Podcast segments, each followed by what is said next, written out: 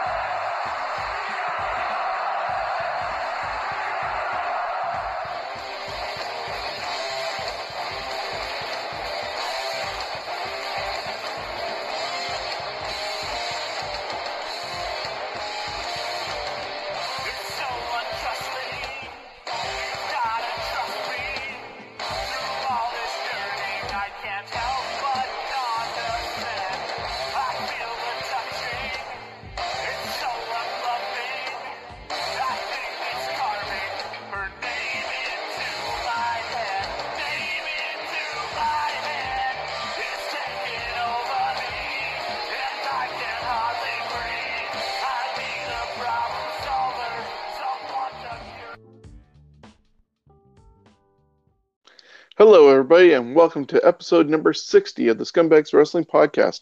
My name is Sean, coming to you from London, Ontario, Canada. Be sure to subscribe to us on any of the 14 different podcast outlets that are available, including Podcoin, Stitcher, Spotify, and iTunes, just for starters. You can also join us on our Facebook page, Scumbags Wrestling, and email me at scumbagswrestling at gmail.com. Just this week, we're going to be debuting a new feature, including the Tyson Dukes Wrestle Factory, called The Production Line. It's a video of the students as they get ready to seek their next step into the wrestling world. We're going to see how they get built up from this from scratch, and it's tomorrow's stars being built today on the production line. On this week's episode, I'm joined by Chris Maloney of the Sharpshooter podcast, and we're going to talk about the upcoming events for Smash Wrestling, this weekend's events all throughout Ontario, along with looking at AEW's upcoming events, looking back at New Japan's Dominion event, and Super Showdown that happened also last Friday from Saudi Arabia. We'll be right back in just a moment.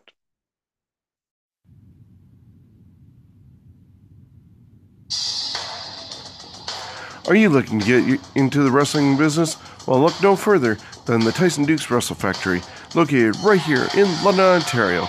It's Tyson has over 20 years of experience in the wrestling world, and he's even been brought down to the WWE Performance Center to be a guest trainer. We've already seen the likes of Jordan James, Kyle Boone, Violet Lee, Jim Strider, Pharaoh Bowman, Chris Mitchells, and many more. Plus, the new generation that are coming from the second group, such as Josh Pine, Shiloh, Nova, Frankie War, and many more.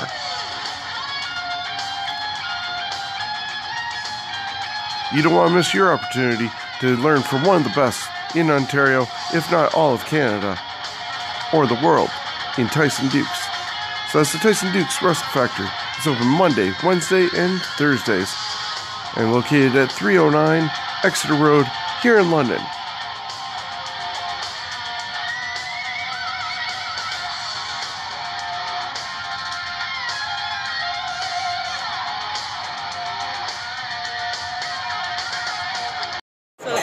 Hey, it's Jody Threat, and you're listening to Scumbags Podcast.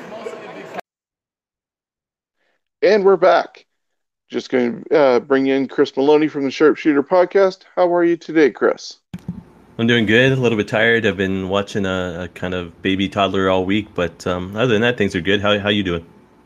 Uh, yeah, not too bad. I've uh, been ailing through a uh, aching back uh, for the last uh, day uh, at work. So, yeah, we're just comfortably sitting on the couch right now as we uh, do this episode. So it's uh, pretty good. I'm in a comfortable spot and ready to talk wrestling. And to start that off, as we always do, it's Smash Wrestling time. Now we just reviewed the last two shows or three that they did here in London and the two uh, shows for the Northern Tournament. So they got a lot of uh, material, and we saw that they were doing episodes 99, 100, 101, and 102, which will be coming up this next four weeks on the Fight Network.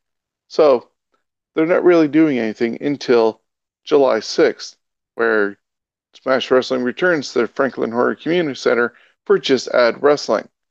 Uh, you were at the Franklin Horner Community Center with me for the Northern Tournament. What do you look forward to seeing when they return? So are we're talking London or Toronto? This is the Toronto show on July 6th. Uh, Just Add Wrestling. It's the uh, episode with uh, Shawn Spears making his return to Smash Wrestling, and it's also the semifinals of the uh, Smash Wrestling Invitational Tag Team Tournament, which incorporates five uh, other organizations throughout North America. And our finals have TDT versus Philly and Monroe Experience, El Reversos versus Killscreen, and Renegades versus the Untouchables. Yeah, to, to me, I was just gonna say to me, it's it's interesting because it's um a lot of new talent for me. Um, looking forward to seeing TDT. I think it was when was it back in March or April they were supposed to be here in London, and injury or weather, whatever the case may be, prevented them from coming down. And yeah, they were uh, supposed to make their debut in London, and unfortunately, yeah, I believe at a yeah, show in Quebec, uh, they got put through a door, uh, and yeah, got injured and couldn't make it down to London. Yeah, and then you've got um, uh, Shawn Spears on the sixth, uh, taking on Marcus Burke, who I'm curious about because uh, I grew up in the Maritimes and um, I still pay attention to maritime wrestling and stuff like that on Facebook, and uh, he, he's one of the mainstays down there. So it'll be interesting to see how they match up. Burke looks like he's a, a monster. Uh, Dillinger, uh, Shawn Spears, uh, not sure what kind of shape he's in. I mean, we saw him at the uh, Casino Battle Royal but um, you know he's not working a regular work schedule anymore. So it's uh, be interesting to see if he's got any kind of ring rust in the one-on-one here, or um, uh, whether or not he's you know in fact the perfect ten. Yeah, and unfortunately, we didn't get to see too much of him in that uh, Casino Battle Royale. Um, so they list uh, Marcus Burke as the Violent Canadian, and he's coming to Smash Wrestling uh, to take on Tye Dillinger, formerly well, formerly Tye Dillinger, now Shawn Spears, in his Ontario return.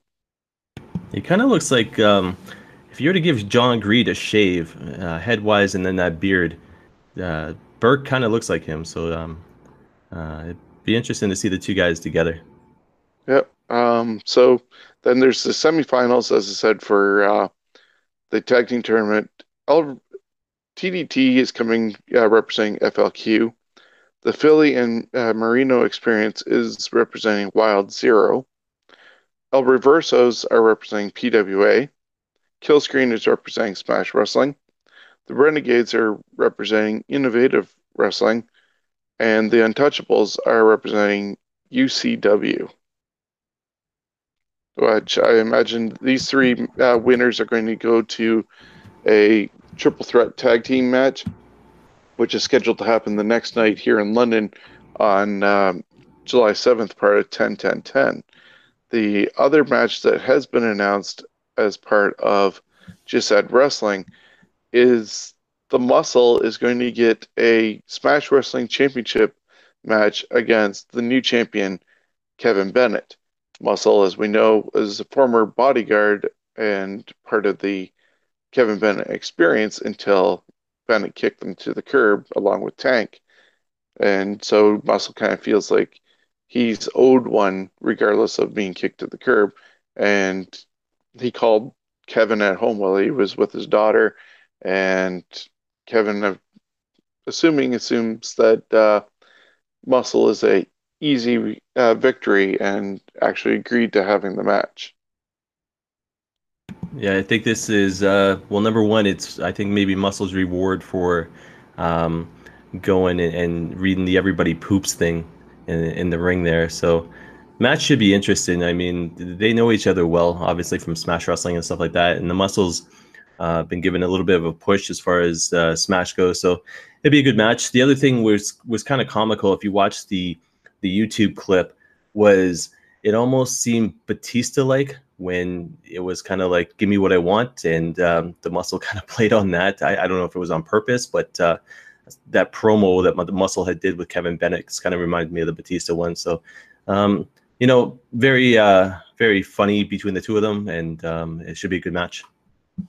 Yeah, I'm looking forward to it, and it's nice to see maybe a little bit of a different mix uh, or remix in the uh, Smash Wrestling Championship uh, title scene, since usually it's been uh, occupied by the Pillars uh, or uh, Kevin Bennett. So Kevin giving somebody else an opportunity is a good uh, thing. So the next night it's 10 10 10 happening at the London Music Hall, July 7th, and the doors are going to open at 4 o'clock with bell time 5. TDT is making their debut. Uh, as you said, last March they were uh, scheduled to be here, but due to injuries, sadly, they had to change plans. And so, even if they are eliminated from the Tag Team Invitational tournament the night before, they are booked to uh, come down here to London. And we'll look forward to seeing why Thomas Dubois and Matthew St. Jacques are so well loved by the Toronto audience. And now London will get to uh, see them. Yeah, it's uh, it's interesting as far as this show goes. I've got a little bit of mixed reaction going on right now based on the news. I think it was yesterday, the day before, uh, that Smash announced.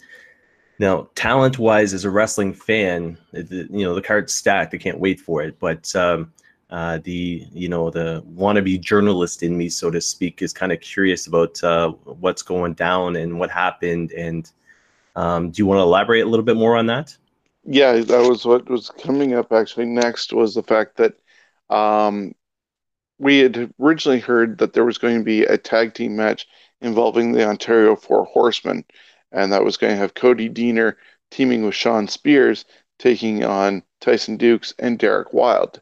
Danger Boy was uh, scheduled to come out of a somewhat retirement and uh, be part of that match, which was going to be really awesome to see the four best friends together in the ring together, uh, battling it out against each other. But then Smash Wrestling announced that they uh, will no longer have Derek Wylde on the July 7th event in accordance with Smash Wrestling's conduct policy. An update on a new match it will be provided soon. Now, I know what you're hinting at, uh, what you tried to do. I also looked uh, on YouTube and uh, various other uh, outlets, including like CTV uh, here in London, the London Free Press and everything else, just to see what was going on, why possibly Derek Wylde is not going to be a part of it. Uh, it's ironic that last year, almost at the same time, we heard that uh, Frankie TM was being stripped of the Smash Wrestling Championship, and you're able to find out why by Googling and finding out that there were some legal uh, problems that Frankie TM was having. However, on this occasion, with Derek being pulled from the card, and there's uh, comments of Smash Wrestling's product uh, conduct policy. Nothing is popping up as far as Derek Wylde or his real name uh, for anything that would give somebody a reason to see why he was pulled. What are your thoughts on it? So my concern necessarily isn't um, seeing him in a match because um, you know, uh, first and foremost, it's card subject to change, and you know, Smash is going to do what's best for Smash, so to speak, and everything like that. Um, the curiosity part of me is uh, is is he doing okay? You know, um, uh, did, did something happen? And um, uh, you know, it's um, interesting the way Smash had worded it uh, against, I guess, their contact policy or whatever the case may be. And, and it's like I just said, Smash is going to do what's best for Smash, but as a guy in London, Ontario, and as a human being, I hope he's fine. I know he was on uh, Facebook, and his Facebook has seemed to been privatized or deleted or whatever the case may be.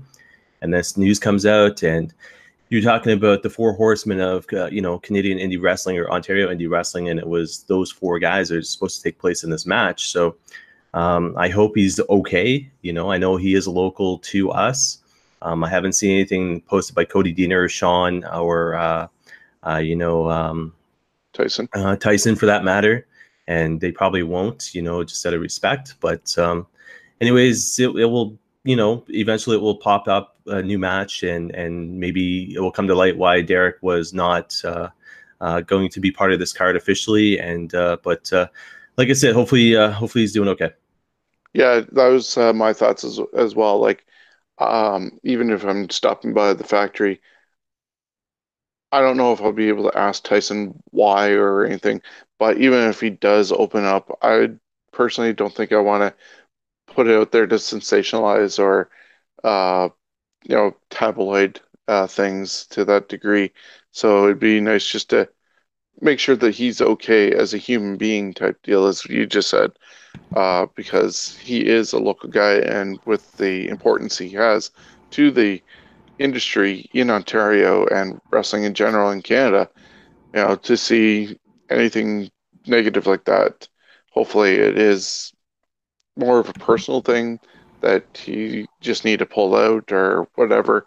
But uh, hopefully everything works out for uh, Danger Boy, and we get a uh, good replacement for that uh, tag team match that was supposed to happen. Just want to share a small story here, if that's all right. Sure. So, um, Derek Wylde, uh, you know, uh, Dennis Stewart, so to speak. Um, uh, like I said, he again is local. Uh, you know, um, very proud. Uh, you know, family man. Um, from everything I've seen on his Facebook and everything else, you know, uh, recent marriage and and um, you know he you, you see him around town and stuff like that. It just looks like a normal kind of uh, you know down to earth human being.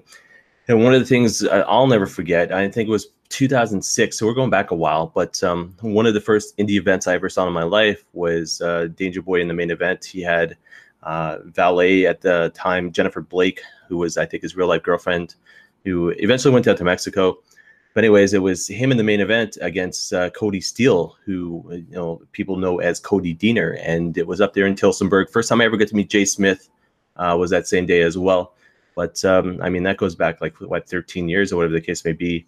And you know they were they were huge back then. And uh, and this is 2019 13 years later. And they are still huge and relevant uh, you know to the ontario as well as the uh, canadian independent wrestling scene. So um, i mean without derek wylde there wouldn't be a cody deaner you know shawn spears uh, tyson dukes uh, you know eric young the list goes on and on and on but um, anyways uh, you know again hopefully you know he's doing okay um, as a fan and as a human being.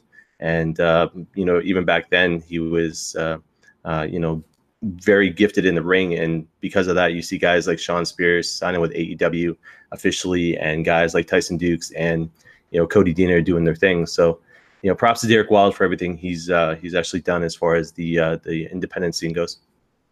Yeah, and who knows? Maybe depending on what happens uh, between now and seventh, he might not be able to uh, wrestle, but it'd be nice if something did change between uh, the situation with Derek and Smash Wrestling, that he could be even in their corner as possibly a six man tag match, uh, maybe even against somebody like Killscreen or the other four pillars, or being Suave, uh, Banks, and uh, Tarek. So who knows? Uh, all the best regardless for uh, Derek Wylde, and uh, yeah, looking forward to the rest of the card, which does see a gauntlet match, and it's going to have Marcus Burke, uh, part of the main show. Also, will be the main show debut of Pharaoh Bowman. We've seen him a bunch of times on the opening dark match, but he's going to make his uh, show debut. It's the return of Jody Threat Plus, uh, in the match is going to be Jim Strider, Alec Realm, Chris Mitchells, and both members of Physical Attraction, The Muscle, and Violet Lee. More matches are yet to be announced. Also, oh, scrolling down a little bit further, is there's going to be a triple threat uh, match for the Smash Wrestling Championship, and that includes Psycho Mike, Cody Blade and Kevin Bennett defending the title, and the finals of the Invitational Tag Team Tournament, which obviously is going to be a triple threat tag team match, which is becoming a signature of Smash Wrestling. So the card is shaping up really well and going to be loaded with already like five matches signed. Yeah, I still. What what, what did you call the um, uh, Muscle and and uh, Violet Lee? What's their official tag team name? Their official tag team name is called Physical Attraction. See, man, I, I posted somewhere. It might have been on the actual Smash page on Facebook, but I, I like the tag team name of the Muscle and the Hustle. I think that one was a lot better. But um, put that on a T-shirt. I'll buy that T-shirt. Yeah, I think though they came up with uh, Physical Attraction while brainstorming with uh, Scott Hunter. Yeah, that's just uh, that's an oxymoron in itself, right there. Yeah. Uh, so that is July 6th and 7th, uh, featuring the return of Shawn Spears. Then July 13th, Smash Wrestling returns to Dresden at the Ken Houston Memorial Agricultural Center in Dresden, Ontario. Last year we had about 20 tickets. This year we have uh, 10 so far reserved, and we're still looking for people who want to fill those seats. We went down last year, as I said, supported the uh, Junior Kings hockey team that they have, and it'd be great to uh, do it again and represent ourselves really well. And this being put together by uh, Jay Smith. So how, how many seats are actually left available to you? I believe uh, there's still about four. All right, and then uh, cost wise, Uh, our VIP row one seats are thirty dollars each. VIP. so M- Maloney's going to take a hit, and I posted this on one of Sean's uh, other shows. But um, uh, like I said, Jay Smith is overrated. Hashtag in front of that. Message that to Sean through private message, and you're going on me. So that offer still stands. Sounds like a plan. So we'll uh, put it out there. Might even uh, include it in one of the next episodes of uh, the production line and see what people uh, think on that one. Then July 21st, Smash Wrestling returns to the Tannery Event Center in Kitchener, Ontario for New Kids on the Block.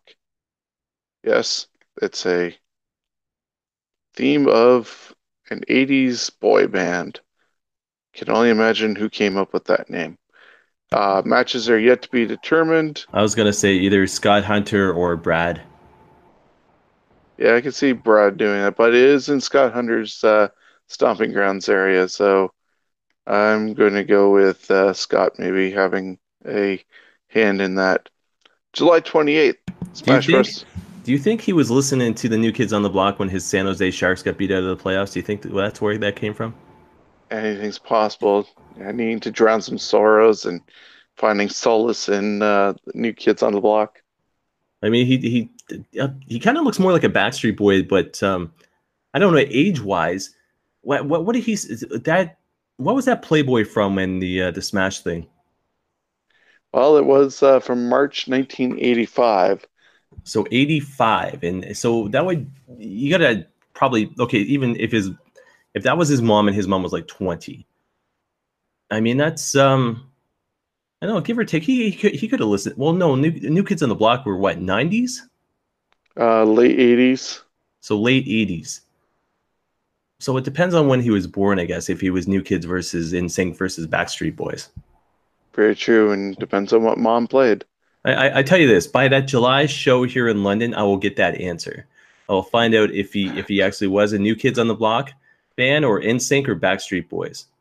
So we'll uh, Yeah. we'll and so the, the following show past July 7th, you'll you'll have the answer and, and maybe we'll try to get that audio from Scott. Sounds like a plan and a uh, challenge to see if it works out. So, July 28th, Smash Wrestling makes their debut in St. Thomas. It's a uh, going to be more of a house show uh, feel as the cameras for uh, the Fight Network probably will not be there, and it's going to be on the same line as the Dresden show. Then we hit SummerSlam week, and Smash Wrestling is definitely making it a week of entertainment that they're putting out as they're sponsoring and presenting eight shows in four days. Now, currently it's August 7th. OWE, Oriental Wrestling Entertainment, is coming to the Midtown Event Theater in Toronto on Wednesday, August 7th at 4 p.m. Then, later on, at 8 p.m., in the same uh, Midtown Event Theater, Smash Wrestling is taking on Progress. Progress is an organization, organization out of uh, the UK, and so they're going to be in Toronto during that weekend. Then, August 8th, WXW is presenting Ambition 11. That's at 4 p.m. August 8th at 8 p.m., Progress Wrestling is going to have their own show. Then August 9th at 4 p.m., WXW Westside Extreme Wrestling is going to have another show. And at 8 p.m. on August 9th is Super Showdown 7. Now, we already know there's two matches happening at that. Speedball Mike Bailey, who earned the uh, title match against new champion Kevin Bennett after winning the Northern Tournament. That's set to happen. And we saw Tyson give props to Jason Kincaid and challenged him to a match at Super Showdown 7. So before we carry on with what happens on the 10th, what do you think of the shows that are going to happen. This first six involving their relation with Oriental Wrestling Entertainment, Progress, and WXW? tell you this there, there needs to be more of, of me to be able to attend every single one of these shows. Um, i've said it before and i'll say it again it's it's tough as a wrestling fan to pick and choose. Um, you've got owe which is affiliated with aew which i mean think about this uh, when are they going to come to toronto again uh, wxw progress for example um, you know it's uh, the roh and new japan are putting on a show um, it's all over the place. It's every bit of wrestling, pro wrestling, and you know, and and not entertainment. That's WWE. That'll happen that weekend as well. But pro wrestling, you're gonna see matches that you're probably never gonna see again. You're gonna see matches that are gonna stand out like holy crap, you know. Um, that is something I would love to witness again, and that's something you should have been there for.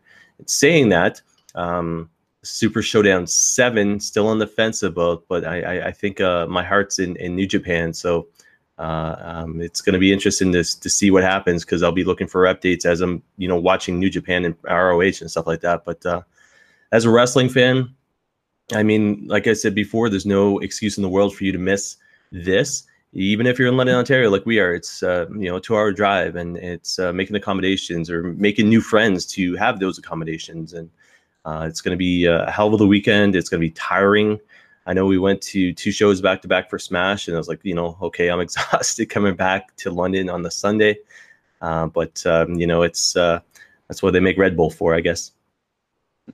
Exactly. So it's great that they have these different relationships with so many different wrestling organizations, and that's something you sort of don't see as much uh, or haven't seen in years where it's every man for themselves. And you got a group like Smash Wrestling who are willing to reach out and be with other companies and work together. And it's more for the betterment of the business than stifling it. And it's so cool. Yeah, I tell you this, it's um as uh like I said, you know, I'll use this term uh probably continuously, but I don't want to be a wrestling journalist. The fact is, um, you know, I'm I'm looking to be at those shows and report on those shows and pictures and interviews and everything else. But uh, at the same time, I'm thinking, you know, I've got two months to get everything together. I've got two months to figure out what my game plan is going to be as far as trying to capture the most of this. And you know, luckily we've discovered Google Hangouts, and and Sean is a big fan of you know Facebook Live and everything else, and we've tried Twitch before and stuff like that. So, um, as a wrestling fan, even if you can't be part of it for whatever stupid reason in the world, you're going to be able to have access to kind of what's going on there because of mediums like I said, like Facebook Live and and Google Hangouts and stuff like that. And I'm sure Sean, you know, two months in advance, you're already probably brainstorming of uh, what you're going to try to do up there. Exactly, and uh, looks like I'm going to be trying my hardest. Uh, well, I it appears I do have the time off and I'm going to be making my way up to Toronto uh, on the Friday to catch uh, Super Showdown for sure. And then that brings us to the Saturday, and that is August 10th. And there's uh, like three events happening all that day, two of them hosted by Smash Wrestling. The first one is happening once again at Midtown Event Theater, and it starts at 9 a.m. And we're going to have a visit and I guess uh, meet and greet VIP seminar uh, featuring Bull Nakano. Now, Can I uh, can I correct you on that? sure. Bull fucking Nakano. Oh, okay. Because if you see what she looks like now compared to what we were uh, given in the early 90s or mid 90s of WWE, when it was only her and Alundra Blaze going at it, you would not know this is the same woman. Yes, the hair is down, but the weight is uh, down as well, and she's just like total of 180 from the look uh, that she had in WWE. Did you hear? Did you hear what else is going on? Uh, So- what do you? So they officially announced Eric Bischoff the 30 days and 30 night or whatever the the name of the tour is. He's going to be in London, Ontario, the same night Bull is. Um, no, he's here on the same night as Super Showdown. No, no, he's Friday, August Friday. 9th. Yeah, Friday, August, August 9th. he's in London. Right. And she's uh, in uh, Toronto on the 10th. Yeah, but she's in London on the 9th. I have not seen that one. Where is She's that doing- listed? So Sorry. if you okay, so if you go to rise-wrestling.com, um, it's been posted. She's doing a training. Uh, man, I, I hate doing the scoop on you, but uh, she's doing a training seminar at uh, Tyson Duke's Wrestling School. Oh, that's so cool. So I- anyway, my point to the, all of this is that if they could take her being in London and Eric Bischoff being in London and basically uh, have the two of them in a one-on-one match, I would skip Toronto that night, come back to London just to be able to witness that. Yeah, that'd be funny. No, I uh, assumed that was a typo because they also said the date was uh, August 10th in the post that I saw in London. So I was just a little on that but thank you for correcting everything there. Yeah, so for for those listening, August 9th, Bull Nakano is going to be here in London, Ontario, doing a training seminar at Tyson Dukes' Wrestling Factory. August 10th, she's going to be doing the meet and greet, and I think she's doing another another seminar as far as the summit goes as well. So, uh, but uh, rise-wrestling.com, you can find out more information, or you can hit up my website, thesharpshooter.ca, and you can check it out on there as well. Yeah, I'm uh, picking up uh, the other information from uh, their Facebook event page, so I didn't uh, notice that, as I said. Uh, but what we will see is the Shimmer, Rise, and Femme Fatale championships are going to be online. Plus, Casey Spinelli will face Rosemary to crown the first ever Smash Wrestling Women's Champion. So we're going to also see uh, Mercedes Martinez, Nicole Savoy, and Zoe Lucas. Jordan Grace is going to be on the card, and she's going to be challenging Mercedes Martinez for her uh, uh, was it Femme Fatale's championship, or she's Yeah. Shimmer? Uh, hold on, I'll bring it up on, on Twitter here. Uh, the, the other thing is, well, I'm going to be an ass about this, but is uh, Shotzi Blackheart actually going to show up? Uh, that's what she's scheduled to, but if she doesn't double book herself, because Shotzi Blackheart is added to the Summit's talent roster on August 10th. The Ballsy Badass will be in Toronto for the Summit, and so she'll be part of uh, the presentation from Shimmer. So you have get Femme Fatale Championship, Mercedes Martinez against Jordan Grace. Um, you obviously mentioned uh, you've got uh, Spinelli versus uh, Rosemary, right? Yes. And one of one of the things I marked out for the other night, and I saw, and I've seen her wrestle once, and this is way back mid two thousands as well. But they announced cheerleader Melissa is coming to uh, the summit as well. She's huge um, as far as uh, you know wrestling. Sorry, women in wrestling goes. Uh, she's right up there with uh, Lufisto as far as making a dent in the U.S. wrestling scene. So um, can't wait to see that one. Yep. Uh, we also have Zoe Lucas is going to defend the Phoenix of Rise Championship against Big Swole, Ariel Monroe, and that was confirmed uh, recently on the Rise uh, Development Tomorrow's uh, Women's Athletes Ascent episode. And then Nicole Matthews is going to be there as well. We saw Nicole actually here in London during the Canusa Classic during uh, London Comic Con. So we'll see what part she's going to be taking in that. And also, Priscilla Kelly is coming. Now, um, Priscilla has quite the YouTube video of one of her matches that uh, definitely would have had Jim Cornette rolling in his grave if he was dead. Uh, probably his head exploded, just like he does when he sees Joey Ryan do some of his things. And uh, yeah, Priscilla Kelly will be uh, part of it, along with Lufisto. Okay, and here- here's Allysin a Kay. question. Here's a question for you. Yeah. So, um, and I don't think you announced these two, but uh, looks like Jody Threat and uh, Alexia Nicole are going to be part of this one as well. Um, uh, yep, they're going to be in a tag team match plus uh, meet and greet.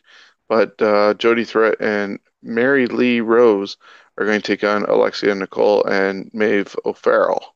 But it is oh, okay. So here's my question: as far as mixed uh, Tampex goes, um, do you remember? Are you going to remember her more as far as that YouTube video goes? Are you going to remember her more as far as her um, presence in the Mae Young Classic? I would hope that we uh, remember more for her wrestling and the Mae Young Classic. No, no, no, you- no. You, you personally, not not wrestling fans in general, but you personally. Well, I saw that video, and that kind of sticks out just like the Joey Ryan uh, thing. So that's why I did mention it as her uh, sort of calling card compared to being a former uh, competitor in the Mae Young Classic. So if this had been 1999 or during the Attitude Era, do you think the internet would have blew up the same way? Yeah, I'm, Uh, ta- I'm talking. I'm talking an era where Mark Henry and Mae Young and that hand skit, and that still causes me nightmares. So, I mean, it's uh, it's only 20 years later, and and uh, I don't know. I, I to me, it's it's people just knocking something they shouldn't be. Oh, I'm not knocking it. I thought it was uh, definitely a creative uh, spot, shall we say. Uh, and, you know, it got her definitely a lot of attention and is comparable to what Joey Ryan does. And if it's good enough for Joey Ryan, and he's been doing it for years, she does it once and everybody's mind blows. I'm actually looking forward to seeing Priscilla Kelly if uh, if I can make it to the summit. Yeah, she's got this um almost when, when I first saw her, she, it almost looks like Paige from WWE. It's um I mean obviously, but Priscilla Kelly's uh you know uh, uh United States, but um uh, anyway, she's uh I don't it, it's I, I don't know how I'm gonna I'm gonna have to look out how old she is, but she's uh definitely a lot of potential. I tell you that. Actually, she just had her birthday the other day. I believe she is only about uh, 22. Could be And wrong. I'm typing a search on Twitter. That is not going to work. Okay, give me a second.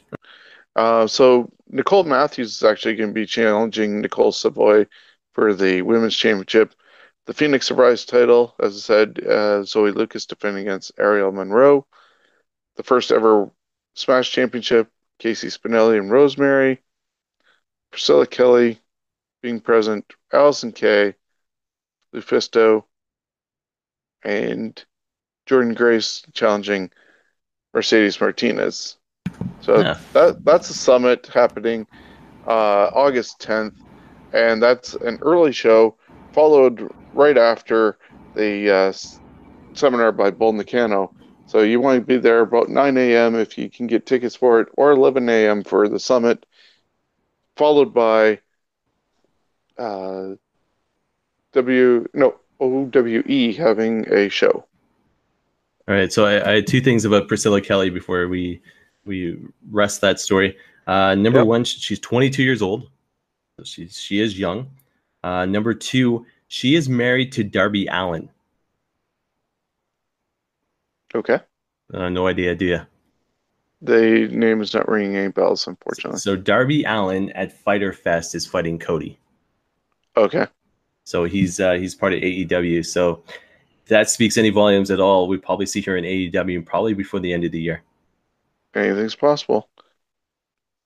And if they want to build their uh, women's division and pick up somebody with a uh, reputation or at least something memorable, and they didn't get Joey Ryan, they could always go for somebody like Priscilla Kelly.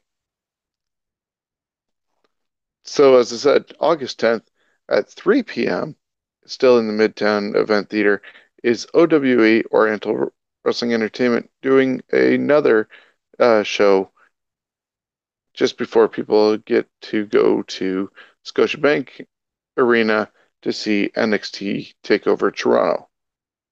So if you're in the area, you have a chance to see three events all in one time, like in one day, and just get your mind blown by tons of wrestling uh, that's happening during the SummerSlam weekend in August. And eight of those shows between the 7th and 10th are presented by Smash Wrestling. To wrap up the calendar for Smash is Born to Be Wild Smash Wrestling TV taping right here in London, Ontario. And that is a Saturday night at 6 p.m. with the doors opening first bell at 7. Is that the one with uh, Gail Kim? Yes, that will have Gail Kim making her uh, return to London. And that concludes our look at Smash Wrestling for this week. Uh, be sure to catch episodes 99, 100, 101, and 102 featuring the Northern Tournament that was recorded last week.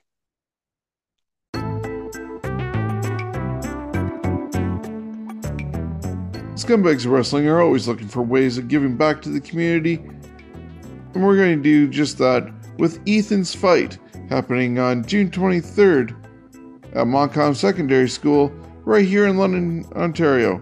The card starts at 1 p.m. and goes till 4, with tickets starting at $10 for kids, $15 for general admission, and $20 for VIP. Ethan's Fight is a charity wrestling show to benefit Ethan Hayes. In January 2019, a cancerous mass was discovered in six year old Ethan's brain. He immediately had surgery at Sick Kids Hospital in Toronto to remove the mass and relieve the swelling caused by the buildup of cerebral spinal fluid. The eight hour surgery removed most of the mass, but some elements were attached to his brainstem and could not be extracted. Along with the remnants of the tumor in his brain, cancer was also present throughout Ethan's spine. Luckily, he qualified for a study which would combat cancer with revolutionary form of proton radiation treatment only available at St. Jude's Children's Hospital in Memphis, Tennessee. The money raised will help alleviate the financial burden that Ethan's family will be facing during Ethan's upcoming chemotherapy at Sick Kids in Toronto. Ethan's mother has taken a one year leave of absence from work for both her, her jobs to care for Ethan through all phases of his treatment. The main event is going to be a big one, with the first time ever meeting of Impact Wrestling and London's own Cody Deaner taking on the King of the North, Carter Mason, one of independent wrestling's hottest wrestlers who is having an astonishing comeback year. You won't want to miss this main event and all the other matches that are set to happen during Ethan's Fight, the charity wrestling event show happening at Montcalm Secondary School on June 23rd at 1 p.m. Check out Facebook for more information.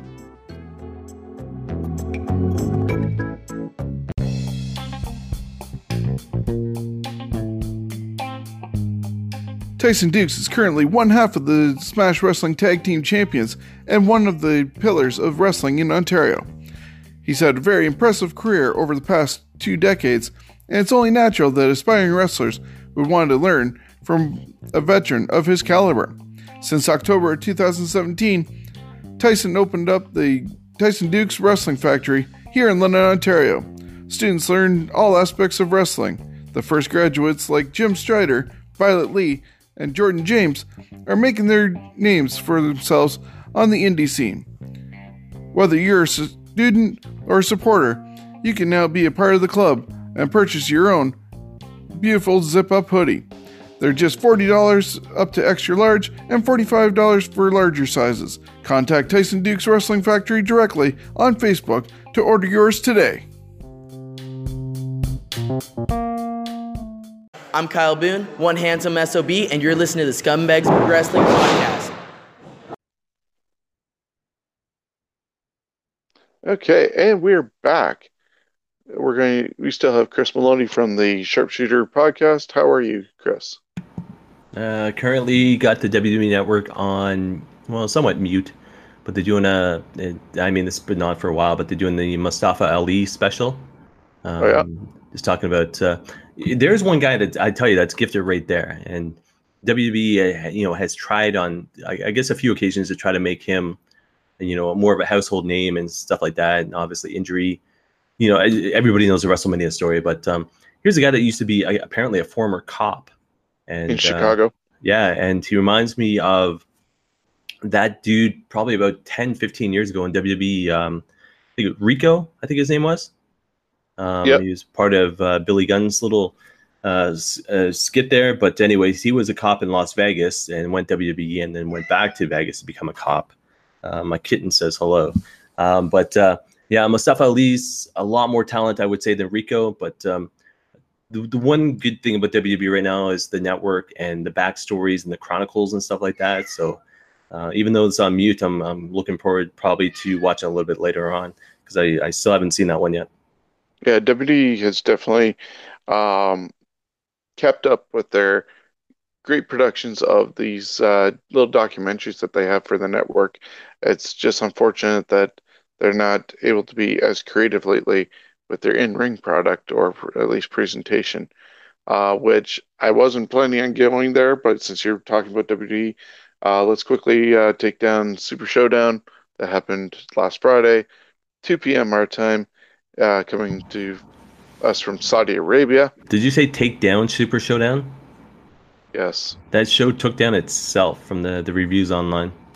exactly. Um, yeah, uh, just so many bad things have come out of it, and a lot of the superstars are uh, not satisfied with the fact that they went. It basically fell really flat with everybody.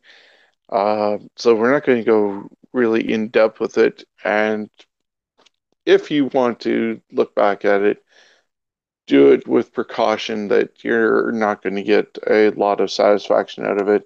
But if you just want to watch uh, an event or have something in the background while you're doing something, then hey, sure, put on Super Showdown. But a few things came out of it, not too significant, as I said. Quickly running down the card, the Usos uh, defeated the Revival in a tag team match on the pre-show. We saw though, while they lost, they got a tag team title shot against Ryder and Hawkins on Monday Night Raw. The Usos were put in it to make it a triple threat tag team match, and the Revival actually won the match and are now tag team title uh, holders after uh, Ryder and Hawkins have been basically relegated to main event. Seth Rollins defeated Baron Corbin. There was a tease of the uh, briefcase being cashed in, like Brock had said the previous Monday. Seth beat him to the punch by uh, doing the stomp, and so the briefcase was not actually cashed in. Finn Balor defeated Andrade. Uh, Balor was actually dressed as the uh, demon, and he retained the Intercontinental title. Shane McMahon, with the help of Drew McIntyre, defeated Roman Reigns. I think we both kind of saw that coming. Lars Sullivan defeated the Lucha House Party in a handicap match by disqualification because the Lucha House Party wouldn't listen to rules and the referee counting. It kind of seems odd that Lars is the heel, but being beat up by, or at least the faces are being dominated by this heel, but still not being able to do anything when it's three on one. It's just a weird situation. Uh, Randy Orton defeated Triple H. They actually went 25 minutes, almost 26 minutes. Um, yeah, I think I did pick Orton to do that. Uh, Braun Strowman defeated Bobby Lashley in probably one of the better matches of the night. and that uh, went about just over eight minutes. Kofi Kingston, once again, a face, needing his partner Xavier Woods to cheat on his behalf to defeat Dolph Ziggler and retain the WWE Championship. So once again, you got a face needing to take an advantage, then a heel calling him out, and now we have a cage match just to keep Woods out of there. Uh, coming up at Stomping Grounds, totally reverse logic of heel versus face. A gentleman by the name of Mansoor, uh, he's from Saudi Arabia, looks a lot like Mustafa Ali for that matter, but he won the 51 man battle royal because there was actually 51 people instead of just 50, but they were all crammed into the ring and you really couldn't identify any certain spots because while you were looking on one side of the ring, your friend might have been looking at the other side of the ring, seeing somebody else get dumped, and you could really never go, "Oh, I saw that. Did you see that?" and have stories to share and tell with each other. And the main event saw The Undertaker take on Goldberg and defeat him. Uh, it was a very sloppy match. Goldberg apparently knocked himself silly when he went into the turnbuckle. There was some blood gushing, almost reminiscent of uh, Dustin in his match against his brother Cody at AEW Double or Nothing. Uh, he draw Goldberg pronouns uh, dropped Undertaker really awkwardly in a feeble attempt at the jackhammer. Undertaker did a really ugly looking tombstone and got the victory, but uh, reports have it that it was supposed to go longer, but they saw how sloppy the thing was, and the referee got a cue to say, go to the finish early. So it was like cut in half, thank God. Um, and Goldberg apparently collapsed after everything happened. So it's really a cluster of a really bad show, as people have said, and watch at your own discretion. Chris, what are your thoughts on what happened during that event? So I haven't seen this, won't watch it, won't look for it, won't PBR it, any of that sort of jazz that goes along with it, um, for a lot of reasons. But um, problem is, and and there's there's so many avenues you could take on just the event alone, as far as trying to dissect um, certain matches, certain individuals, whatever the case may be. So. Um, huge fan of this uh, website called Fightful.com. Um, they do a podcast as well and uh, Sean Ross Sapp and, and Jimmy Van, who's had his, you know, uh, time as far as Canadian independent wrestling goes and stuff like that way back in the day. But um, the one point they brought up on a podcast I listened to yesterday was, okay, you basically go from the States over there to Saudi Arabia. You fly 19 hours, you get off the plane, you get prepped. All of a sudden, now you're dealing with 103 degree weather. So you're in a battle royal, 51 man, whatever the case may be, and you're in this thing for four seconds. So your entrance, your time to get down to that battle royal lasts longer than your actually entrance in the battle royal. Then you basically leave the ring, go backstage, change out of your gear, sit there until everybody's ready to go home, and then next thing you know, you're back on a 19-hour flight. So here's a question for you, Sean: Is it worth the money, the investment, to go over there just to get your name on somewhat of a pay-per-view, uh, just because the the money's good? Yeah, it's got to be a lot of money to be able to do that. Like in this case, like some of those guys probably would benefit more just to stay at home. Maybe somehow they run a uh, house show somewhere in the States, North America, wherever, and send some of the bigger guys over to uh, Saudi Arabia and still have your 10 matches, but meaningful matches as opposed to here's a battle royal and as you said, four seconds later you're gone. And that money can still be spread out bigger to those guys who actually did decide to go over. Now I can understand uh, people like Kevin Owens and Daniel Bryan not uh, going due to their beliefs and support of people like Sami Zayn and the uh, women of the WWE. Uh, there was an attempt to get uh, Natalya and uh, Alexa Bliss on the card, and right to the last minute, they were still trying and they got shut down. So I guess that is one of the positives, but in the long run, it's not worth it just for that amount of time. Unless it's a huge payday that's going to set you up for a while. You might as well just stay at home and let somebody else deal with it. Yeah, it's. It, I mean, that's that's one aspect of it. It's like you, you hit it. You hit the nail on the head. The fact is, if you don't want to go, and that, and I've read that you know performers that didn't want to go aren't going to be disciplined. They didn't have they didn't have to go, which is great. But you had the opportunity to stay at home with your family. You know what I mean? Uh, you had the opportunity maybe to work another house show, like you just mentioned. So it's it's interesting to see why some of the guys in the battle royal chose to go. I mean, probably never to be told unless they get released, but whatever the case may be. Um, one of the other big things about it, um, storyline wise, is WWE. Nothing's ever going to make sense, especially in 2019. But um, the problem, what happens is you have a fan like me who in 2019 loves New Japan Pro Wrestling, Ring of Honor, NXT, Smash Wrestling, companies like that, you know, AEW. Um, and it's because of you know guys who aren't you know six foot four and 300 pounds and back in the old school days i loved it because i was a kid and now at you know 43 years old, when you start to understand a little bit more, you love guys like AJ Styles and Daniel Bryan in the WWE. You love guys like Kenny Omega. Um, Chris Jericho still performing at the age he's at is pretty damn cool. Um, in saying that, you have a guy main event Goldberg versus The Undertaker, and Goldberg is a walking disaster, and he has been for the past 20 years forget about the hype. He put Bret Hart out, and that kind of pisses me off still to this day. You have a guy like Matt Riddle goes online, speaks the truth about who Goldberg is. He's basically an egotistical maniac um, who will do anything for a payday. Um, you know, and right now, just to be able to get out there for his kid or whatever the case may be, you know. Um, guys like that should be out of the business because when a guy like Matt Riddle, who again has worked for Smash Wrestling, has worked for companies like PWG, um, is saying stuff like that, there is truth to it. Now that's one side of the, the, the things. Offer Goldberg enough money, he's going to come back to wrestling and perform in a country that doesn't allow women's wrestling, which is complete BS to me. The other side of things, and this makes a lot more sense to a lot more wrestling fans, is right now, and I don't know if you're going to agree with me on this, Sean, but the fact is they are destroying the legacy of The Undertaker.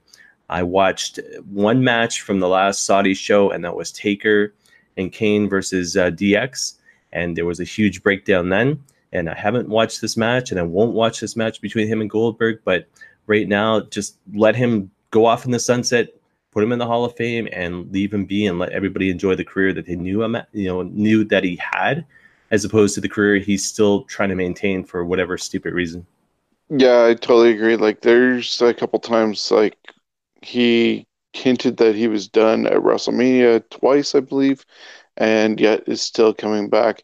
Now, kudos to the man. He's dropped weight, gotten uh, surgeries, and as long as you're feeling great, be that way. Don't tarnish the legacy any further. Um, I saw uh, even on Aftermath, Anthony Carelli had uh, mentioned it, formerly Santino Marella, that we're getting to the point where these guys are legends and you looked up to them for all the great things that they did.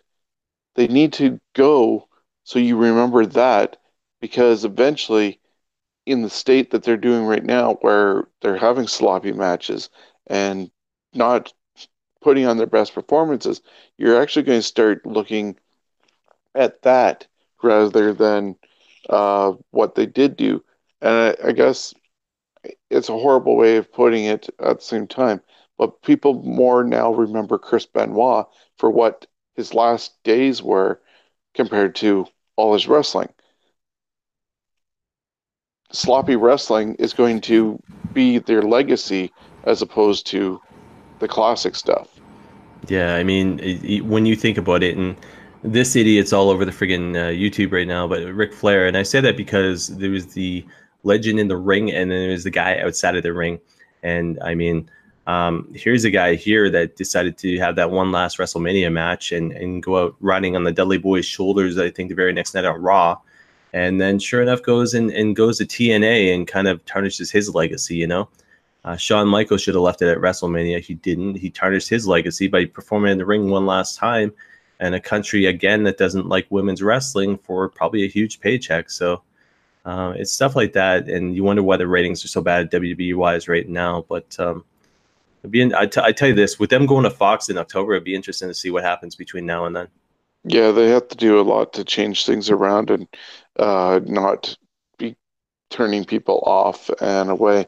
Um, so we're just going to leave that with uh, the legacy of Undertaker and Goldberg and this really uneventful event called Super Showdown in Saudi Arabia. But it and some of those uh, results did reflect what's coming up in two weeks, I believe, on uh, it, June 23rd, and from Tacoma, Washington, at the Tacoma Dome, and they're going to be presenting uh, Stomping Ground. Uh, we'll do a actual preview and predictions as it gets closer to that. But currently, there are six matches announced. Tony Nese is going to defend the Cruiserweight Championship against an opponent, opponent yet to be determined. Kofi Kingston's defending against Dolph, Dolph Ziggler in a cage match, and that's going to be for the WWE Championship. Seth Rollins is once again taking on Baron Corbin for the Universal Championship, and there's going to be a special guest referee appointed.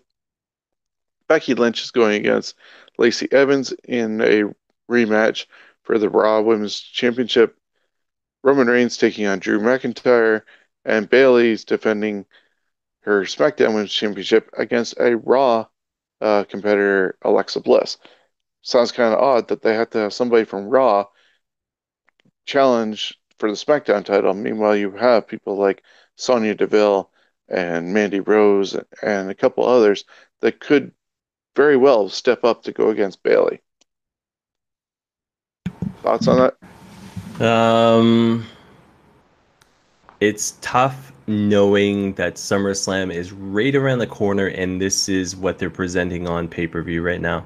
Um, the only thing I can positively say is the fact is it's June.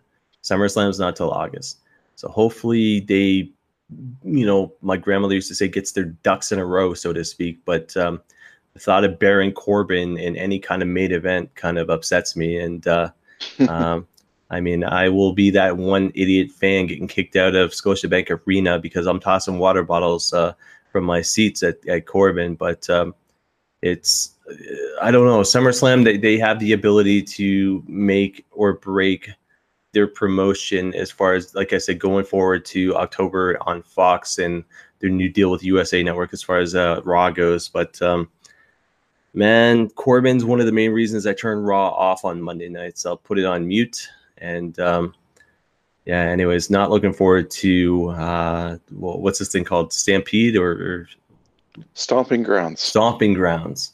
Which Yeah. I've seen a report uh, from uh, numerous uh, sources, uh, including uh, WrestleZone, that apparently ticket sales are very dismal for this event. And whether it's the name on it or the short notice, uh, because it was supposed to be Backlash later on in the month, uh, like at least a week later.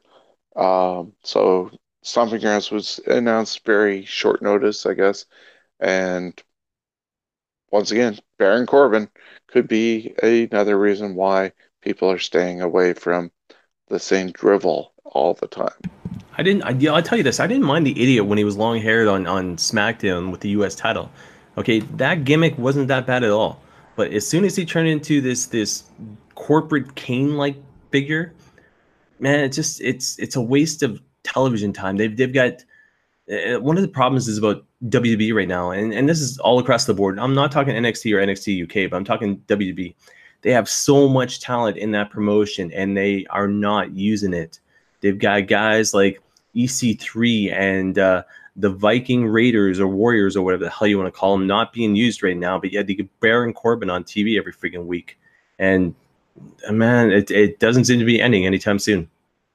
Yeah, like I saw a video somebody posted, uh, even about EC3, who's been somewhat regulated to uh, main event, and compared to his entrance that he used in NXT, which is the same thing, uh, just a change in color, I think from yellow graphics to red graphics. the smile on his face is totally wiped off in comparing the two uh, entrances to each other. And you know, he got brought over because he proved that he could be that sort of main eventer and next uh, superstar after he left uh, TNA or Impact. But then he gets brought up to the main roster from NXT and he's crapped on, as are a lot of people that leave NXT for the main roster. So here, here's the five second. Um, um, what makes sense about this whole equation? Triple H runs NXT. NXT guys go to WWE, and WWE, like you said, it's a one man audience. So th- there's pretty much it right there. Pretty sad. I mean, if Vince isn't behind you, you're toast. It doesn't matter how big your gimmick was down at NXT. Uh, case in point, Johnny Gargano. Yep. They didn't know what to do with him, and thankfully Triple H was able to keep him back uh, down on NXT, and he got the championship. Now I know that he has some knee issues going on, but hopefully we're going to see in Toronto the rubber match between Cole and Gargano, and You know, that'll be You know, worth the there's more. There's more hype online right now as far as um, uh, Tyler Breeze and Velveteen Dream goes than the whole Saudi show. Oh, I can see that. Yeah. Here's here's a guy that went WWE. They put him in a tag team with Fandango, sent him back down to NXT, and that match has more hype than a whole friggin' pay per view that took place uh, what last Friday or whatever the hell it was. Yep.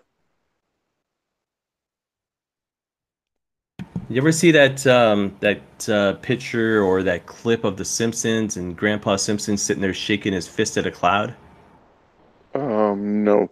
Okay, well, anyway, that that cloud is WWE, and that's probably a couple million wrestling fans right now. Man, it's um, it's sad because the same company that made me a wrestling fan back in the day, and um, that company uh, site I was talking about, about earlier, Fightful, asked what was the first wrestling show you ever attended on their Facebook, and to me, it was New Haven, Connecticut, in '86, '87. And I remember that some of the guys. Uh, that were part of the you know promotion back then. And this was before the whole Randy Savage winning the tournament at WrestleMania four. But um, to know how stale the products have gotten, it's um, I mean, it, it to me it sucks ass. Yeah, it's the unfortunate thing about it being also very oversaturated. So we're, not getting anything fresh, and it's all just being recycled. Then, you know, uh, once again, aftermath. They talked about Baron Corbin. They actually praised Baron Corbin. Uh, I must say, I was kind of surprised and nearly spit out my water uh, when I heard them talking about that. But I can kind of see it because he is still green, and that's probably why we don't like him in the way the character's being portrayed. But they see a lot of uh, good things coming in the future for him. But they also said he might have only had about 2,000 matches so far in his career, and the sky's the limit for him. And How, then um, somebody, I was just gonna say how how far did um oh what the hell's this uh, Matt Morgan go? not very far. Yeah, there's a guy who had potential height, um, moves, um, build, um, you know, more impressive than Corbin, and he went down to TNA and kind of died down there. So Exactly. have to just uh, disagree with the aftermath guys. Yeah. Well, to conclude what they those said, which is also kind of a zinger on what the situation of the current product is, they praised him for everything he's done and only having two about two thousand matches. And I think Nug said, but eleven, I mean, fifteen hundred of those matches have been against Seth Rollins. So you need to mix things up a bit and not have things as stale as they are.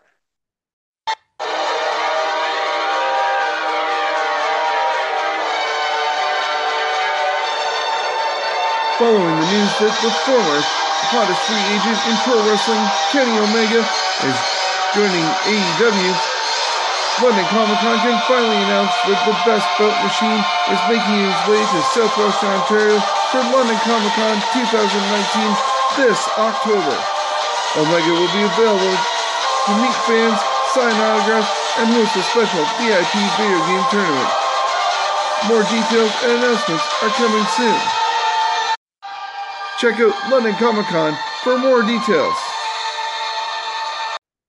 Moving along, though, Chris, you gave us a preview of uh, New Japan's show on our last episode. Do you got any results from uh, that uh, latest uh, offerings from New Japan? Was it Dominion? Yeah, let me get my smelling salts into me after talking about WWE here. But um, as far as uh, New Japan goes, it's quite a few. Um, I mean, there's the results as, as well as quite a few uh, tidbits of, of notes to, to go through. So Dominion took place uh, 6-9, so June 9th in Osaka-jo Hall. I'll quickly go through the results and I'll go into the tidbits of news and then get Sean's opinion on, on kind of what's going on. Anyways, um, I think there was nine matches. Still haven't seen this yet, just been busy, but uh, uh, I've got it on download, so I'll be able to watch it sometime soon. Um, but anyways, uh, Jon Moxley defeated uh, Shota Umino in match number one. Uh, Kojima, uh, Kojima, sorry, uh, lost to uh, Takagi in match number two. Uh, Takagi basically is one of the big talks in New Japan Pro Wrestling right now. If you haven't gotten a chance to see him, YouTube him. He's, like I said, nicknamed the Dragon for a reason. third match of the night had Yoshihashi and Jushin Thunder Liger going over Zack Sabre Jr. and Minoru Suzuki of Suzuki Gun. fourth match had Hiroshi Tanahashi, Juice Robinson, uh, Ryosuke Taguchi uh, defeating Chase Owens, Jay White, and Taiji Ishimori at the Bullet Club. Um, surprise there, but looks like they're trying to build Tanahashi again. Uh, fifth match, never open with championship mal- uh, match. Uh, Tomohiro Ishii defeated uh, Taichi on. Uh, uh, so using the vertical, vertical drop brainbuster again. I'm trying to learn to slow down when I'm talking New Japan, but it's just one of those excitement things. But anyways, uh, Ishii decide or sorry, Ishii takes the never open weight championship from Taichi. Um, sixth match of the night had the Guerrillas of Destiny, uh, so Tama Tonga and Tanga Loa, sons of Haku Meng, uh, defeating Sanada and King of Darkest Evil. Um, uh, so from Lij to retain the titles. Seventh match had um, Will Ospreay uh, cashing in his best of the Super Juniors 26 uh, briefcase, so to speak um, uh, defeating Dragon Lee for the championship. So uh, Will Ospreay, the new champion, uh, Aerial Assassin. And eighth match had uh, Tetsuya Naito defeat uh, Kota Ibushi, which was kind of surprising to me with the Destino uh, to uh, become the Intercontinental Champion once again.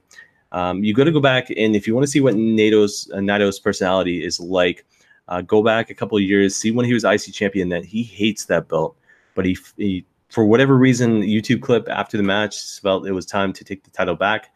Uh, interesting to see what they're going to do at Ibushi here, whether or not they're going to move him up.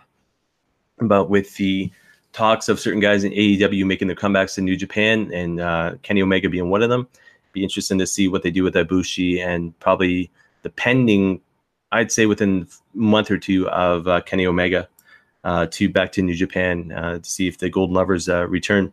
And uh, match number nine uh, had uh, uh, Ko- uh, Kazuchika Okada defeating Chris Jericho by pinfall uh, to retain the IWGP Heavyweight Championship. Um, you know, Okada wasn't too happy after the match. Is looking for revenge on Jericho, even though he did retain the title. So it'll be interesting to see there. Some of the fallouts from this was G1 uh, Climax 29 is coming up, and long time huge tournament happening over there in Japan. Um, two of the names mentioned for this, and I both I, I, think both of them have been granted to be part of the tournament. Uh, number one, Jon Moxley is taking place.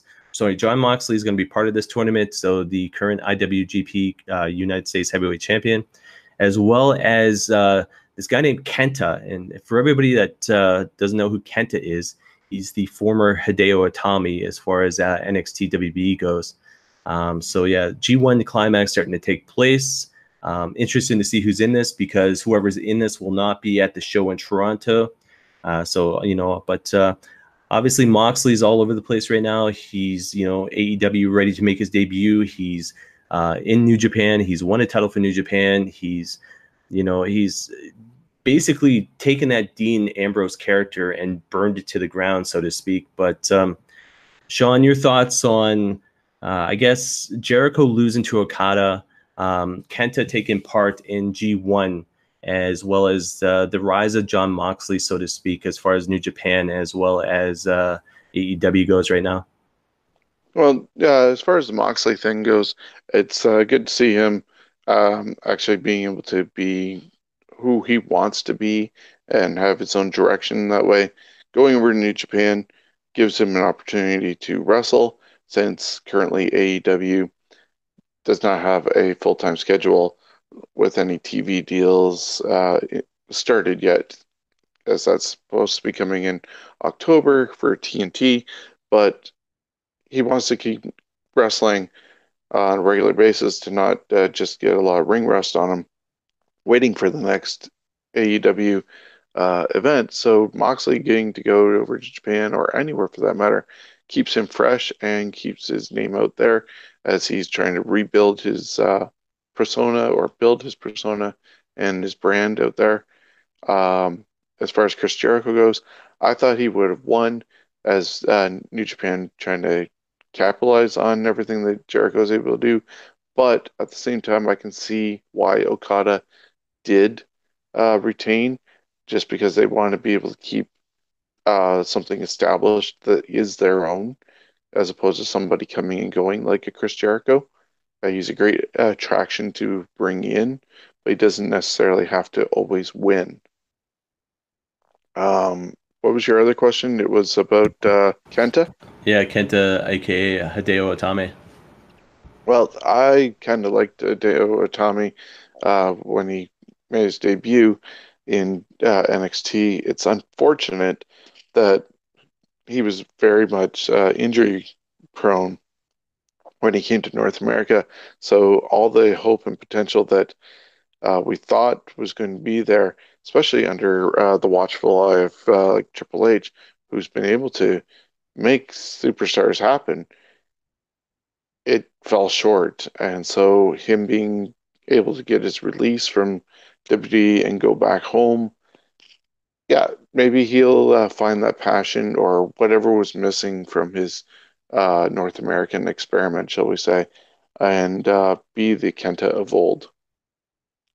Yeah, it's very interesting when you, think of some of the names that were released. Um, TJP, for example, was one of those guys released. We got to see him here in London, and then all of a sudden he was part of the Impact tapings just recently. Um, Kenta was another one of those guys. Kenta um, making his name, you know, over in New Japan. Um, actually, on YouTube, uh, New Japan has an audio podcast for in English, and one of the things that Kenta had come out and said is he wants to kick uh, Dean Ambrose's uh, Jon Moxley's ass. So it'd be interesting to see the two styles clash because I don't think they ever get the chance in WWE to be able to do so. Um, and then obviously you got Jon Moxley, another guy who was released. Tye Dillinger, another guy who was released on request that is doing great things and you'll officially sign with AEW. I think it was yesterday. So. Uh, Sean, your thoughts on uh, potential between Kenta and Jon Moxley uh, feuding with each other? Well, if it's the Kenta of old with the uh, uh, Moxley of now, that will be quite the uh, match to uh, witness. Yeah, especially with uh, Moxley being the IWGP Heavyweight Champion. Um, it'll be interesting to see. So this guy over in Japan called Gedo um, does all the booking for New Japan Pro Wrestling, and he's one of those guys who will sit there and six months to a year in advance book things, and he has a certain kind of uh, um, you know algorithm for doing things, so to speak. So um, you know he's probably got plans for Moxley right now to see what he's going to do with him.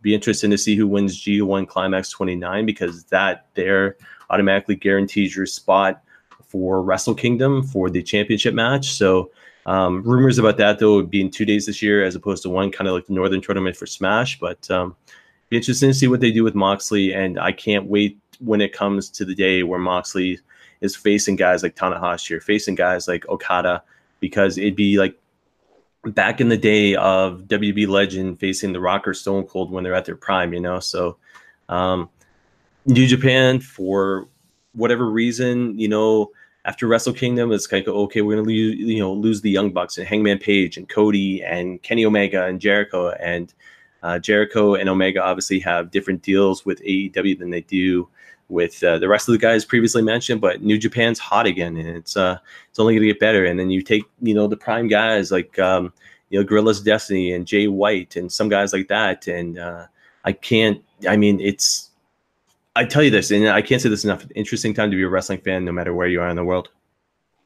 Yeah, uh, definitely. I think I said that on one of the other episodes. It's nice to see what New Japan has been able to do, even after the elite have left. They've uh, found a way of rebuilding or maintaining their established uh, self.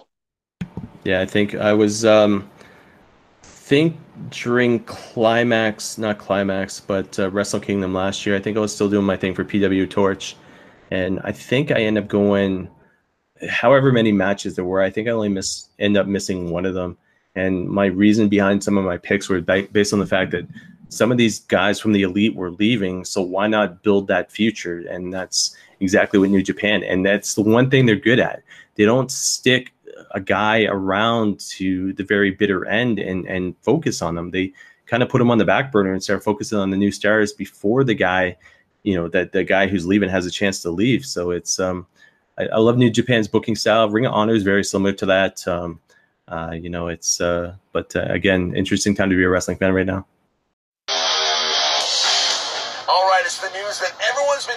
About. Chris Jericho's Rock and Wrestling Rager at Sea Part 2, the second wave, is getting ready to go, along with thousands of the friends of Jericho and me sailing across the ocean to have the best vacation of a lifetime. I want to tell you right now, the hottest wrestling promotion in the world today, All Elite Wrestling, will be there. That's right, some of the greatest rock and roll bands in the world, some of the funniest comedians on the planet, paranormal experiences where you'll be wondering, is this really happening? Well, the answer is yes.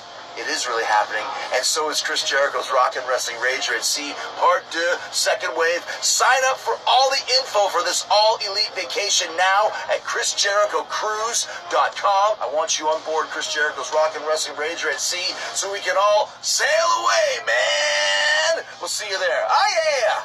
It's a Ladies and gentlemen, this is Brent Money Banks, and you are listening to Scumbags of Wrestling. Scumbags is money.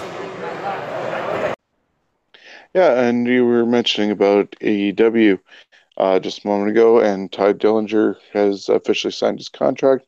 Uh, we knew that was going to happen, especially after he was a part of Double or Nothing in the uh, Casino Battle Royale.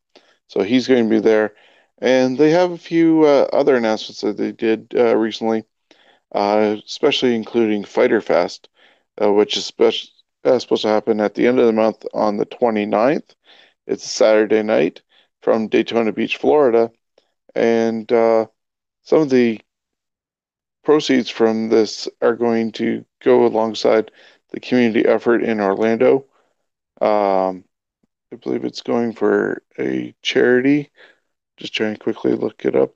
Uh, but the big announcement, though, was the fact that the event's going to be aired for free on uh, BR Live, which is uh, Bleacher Report, and their uh, streaming service. So Yeah, I was just I was just gonna mention. So I, I checked into that last night, and and the deal with AEW has BR Live is U.S. based, and then FITE is Canadian or sorry Canada based. Um, the way it looks right now, though, is I downloaded the app for BR Live last night, and they've got AEW listed, and they've got uh, Fyter Fest listed as well. Um, so it looks like if you have the app on your phone here in Canada, it looks like you'll be able to watch uh, the event uh, for free.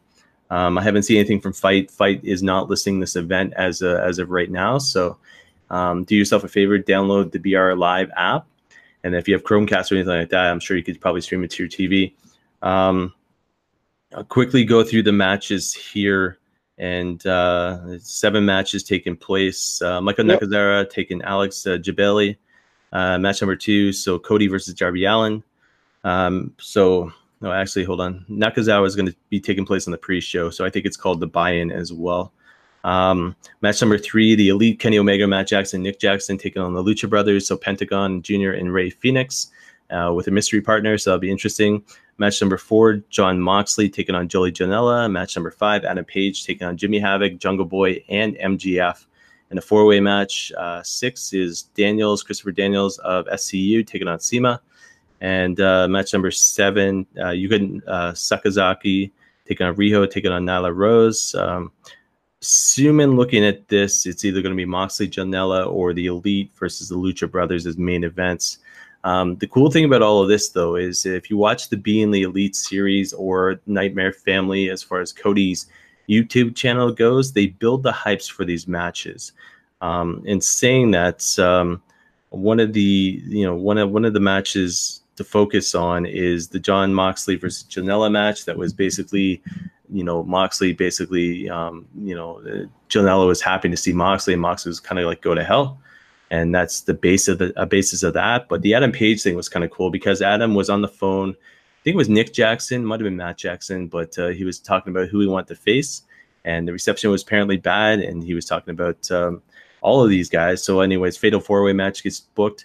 Um, and then the Being the Elite thing, if you want to see comedy as far as how a small little minute to two minute clip at the very beginning of a, a YouTube, uh, you know, uh, video goes, um, it's Luchas, uh, Luchasaurus and uh, Jungle Boy shopping in a supermarket, and uh, Jungle Boy can't reach the top shelf, so Luchasaurus picks him up and uh, sure enough, you know, Jungle Boy's picking all the stuff from the top shelf now, and it just um, it's small little bits of comedy in as far as what they do. But to, to know how talented these guys are, to know the cult following they have just because of social media, and to know tickets for AEW All Out are going on sale, I believe tomorrow, and I see them. Yeah, I see them selling out probably within half an hour. Um, it's absolutely phenomenal to know what social media has done for a promotion like that. To know to know the financial backing they have from somebody like Tony Khan and Jacksonville Jaguars, so to speak. And uh, Sean, I probably uh, I would assume that you've probably seen uh, main event already announced for um, for All Out, eh? Yeah, um, I was going to get to that for uh, when we uh, move to All Out, but it is, uh, I believe, Moxley uh, taking on uh, Omega.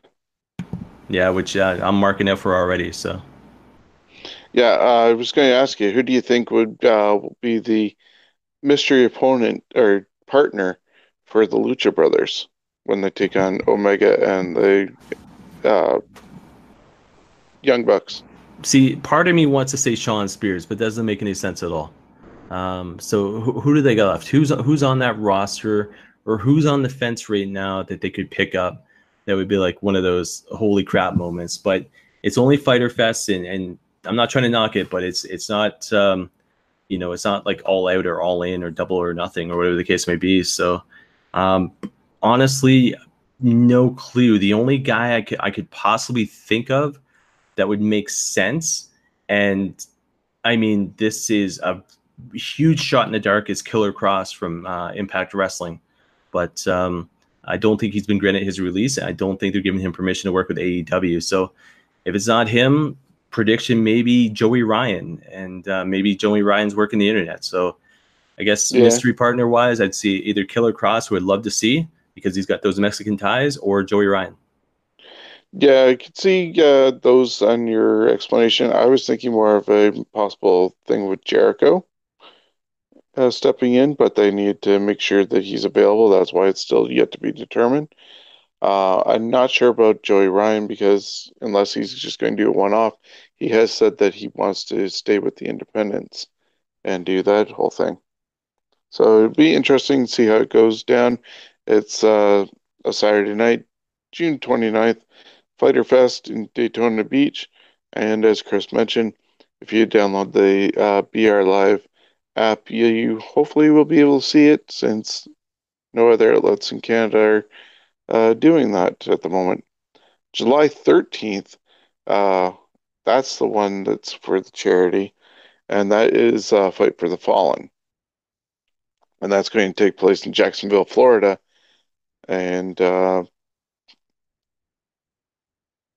currently there's three matches announced. Brandi Rhodes uh, taking uh, on Allie. Uh, as we know, Allie is uh, from London or uh, is Pepper Park's wife. So they're probably in Buffalo instead now. But she's making her AEW in-ring debut there. Kenny Omega is taking on CIMA. And Cody and Dustin Rhodes are going to take on the Young Bucks, Matt and Nick Jackson. So there's going to be more probably from the fallout of Fyter Fest to add to Fight for the Fallen. But it's another one of those events that is leading up to uh, All Out and eventually their TV show. Your thoughts on Fighter uh, Fight for the Fallen? Yeah, main event wise, if it happens to be um, uh, Cody and uh, Dustin against the Young Bucks, if that's the main event, I'd love to see an appearance by the SSB, now known as the Dark Order, in that match. Uh, just to kind of say, hey, we're part of this tag team division and we want respect. That would be awesome to actually see that happen because um, there is a video of the SSB now, as you said, Dark Order, uh, taking on the Young Bucks, and that's probably where they really established some um, relation at that time. And it was a really good uh, battle.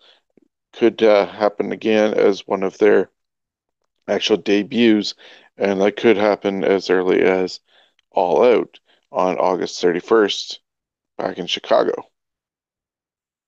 Yeah, I mean, when, when you think of SSB or Dark Order, you've got Evil Uno, who is charismatic and, and like I said, for a guy his size, should not be able to move the way he does. And then you got um, Stu Grayson, who's, I mean, probably one of the gifted, most gifted pound for pound athletes probably in North America. So um, can't wait. I, you know, I really can't wait to see them interact with uh, the guys from AEW. Yeah, and as I speculated, that could happen at uh, All Out, and that's also with Starrcast 3, but it'd be a perfect opportunity to have them uh, go against the Young Bucks. Uh, currently, only two matches are announced, as we said, Omega taking on Moxley, but also there's a singles match to crown the first ever AEW World Champion, as we saw when Adam Page won the Casino Battle Royale on the pre-show of Double or Nothing, and Chris Jericho being Omega, they're going to face off against each other to determine the first champion. So the, the piss off in this is the biased, and, and when I say that, it's um, uh, they're going to determine number one contender through obviously through Omega and uh, Moxley, but um, the fact that you've got to pick Jericho over Hangman in this one um, and I've read a lot of you know reports on the internet saying if you're going to build a brand, put you know Chris Jericho in the in the forefront.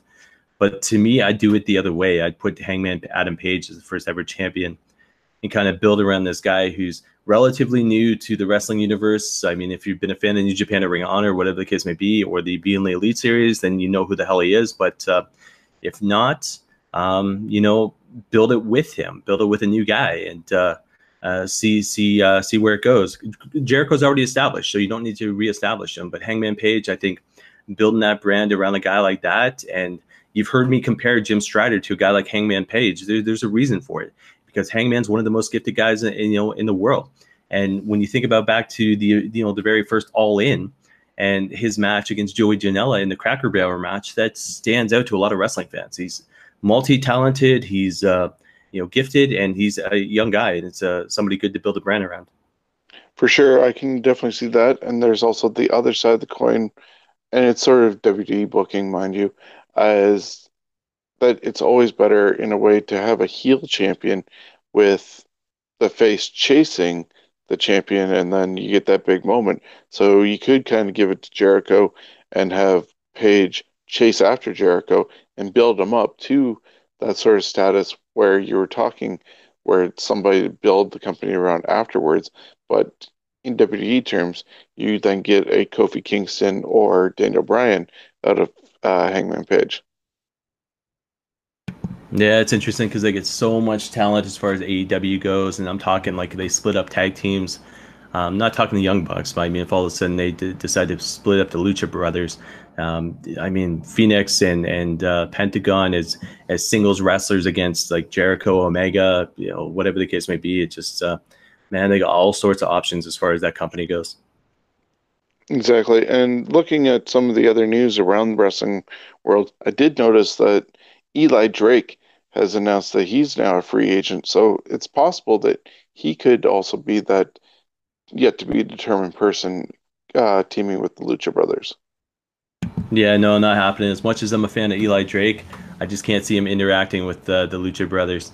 Um, it's, I think he'd be hitting them both with gravy trains. Interesting. Uh, so, not much else going on in the wrestling world. Uh, of course, Ric Flair provided a health update. Apparently, has a uh, pacemaker and he's being sued uh, for comments that he ended up making. Uh, unfortunately, he doesn't know when to keep quiet.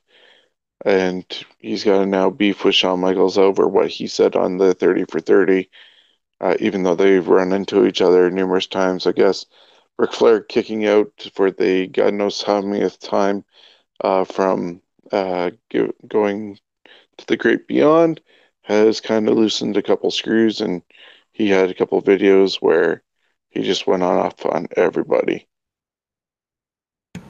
Yeah, like I said, difference between him as an individual and him as a person, and uh, sorry, him as an individual and him as a performer. But um, uh, hopefully, you get to shit together. Exactly. Uh, so yeah, kind of quiet beyond uh, everything else involving the wrestling world. I think uh, that's where we're going to wrap things up, talking about uh, AEW and the stuff to look forward to over their next couple of week, uh, months with their events. Hold on, And- if hold on, I got one thing to say. If you're ending this show, we we gonna end this show properly. Okay. So uh, right now it is 7:30 at night on June 13th, 2019.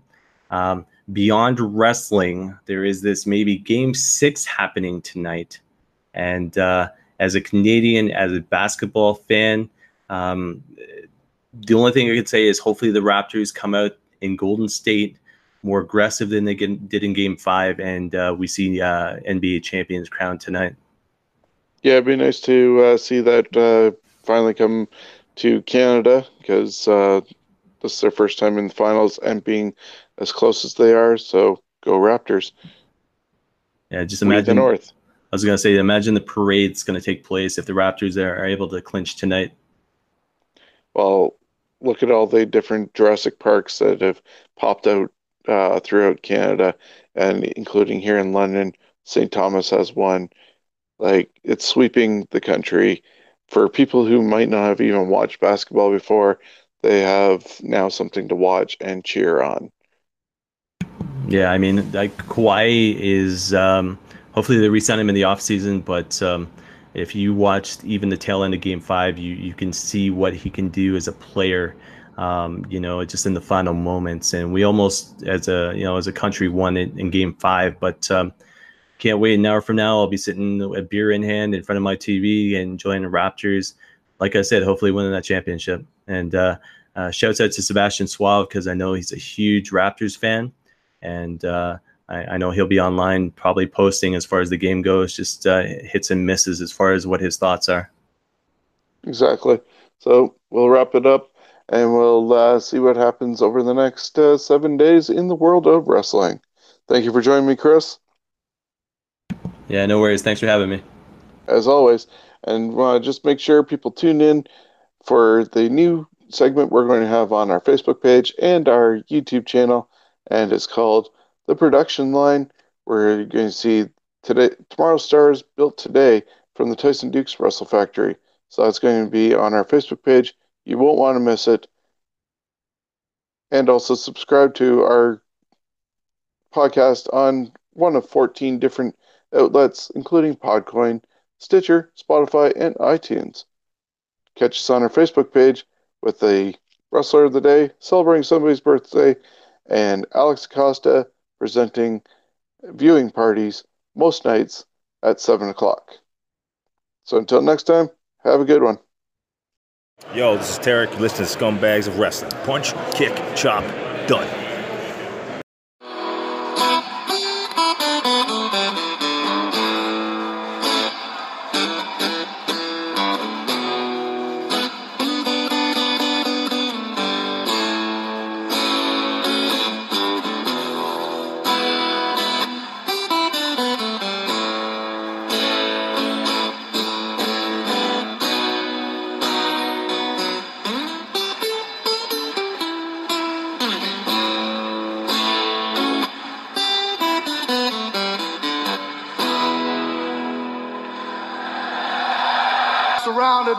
Bunch of loudmouth scumbags that just want attention.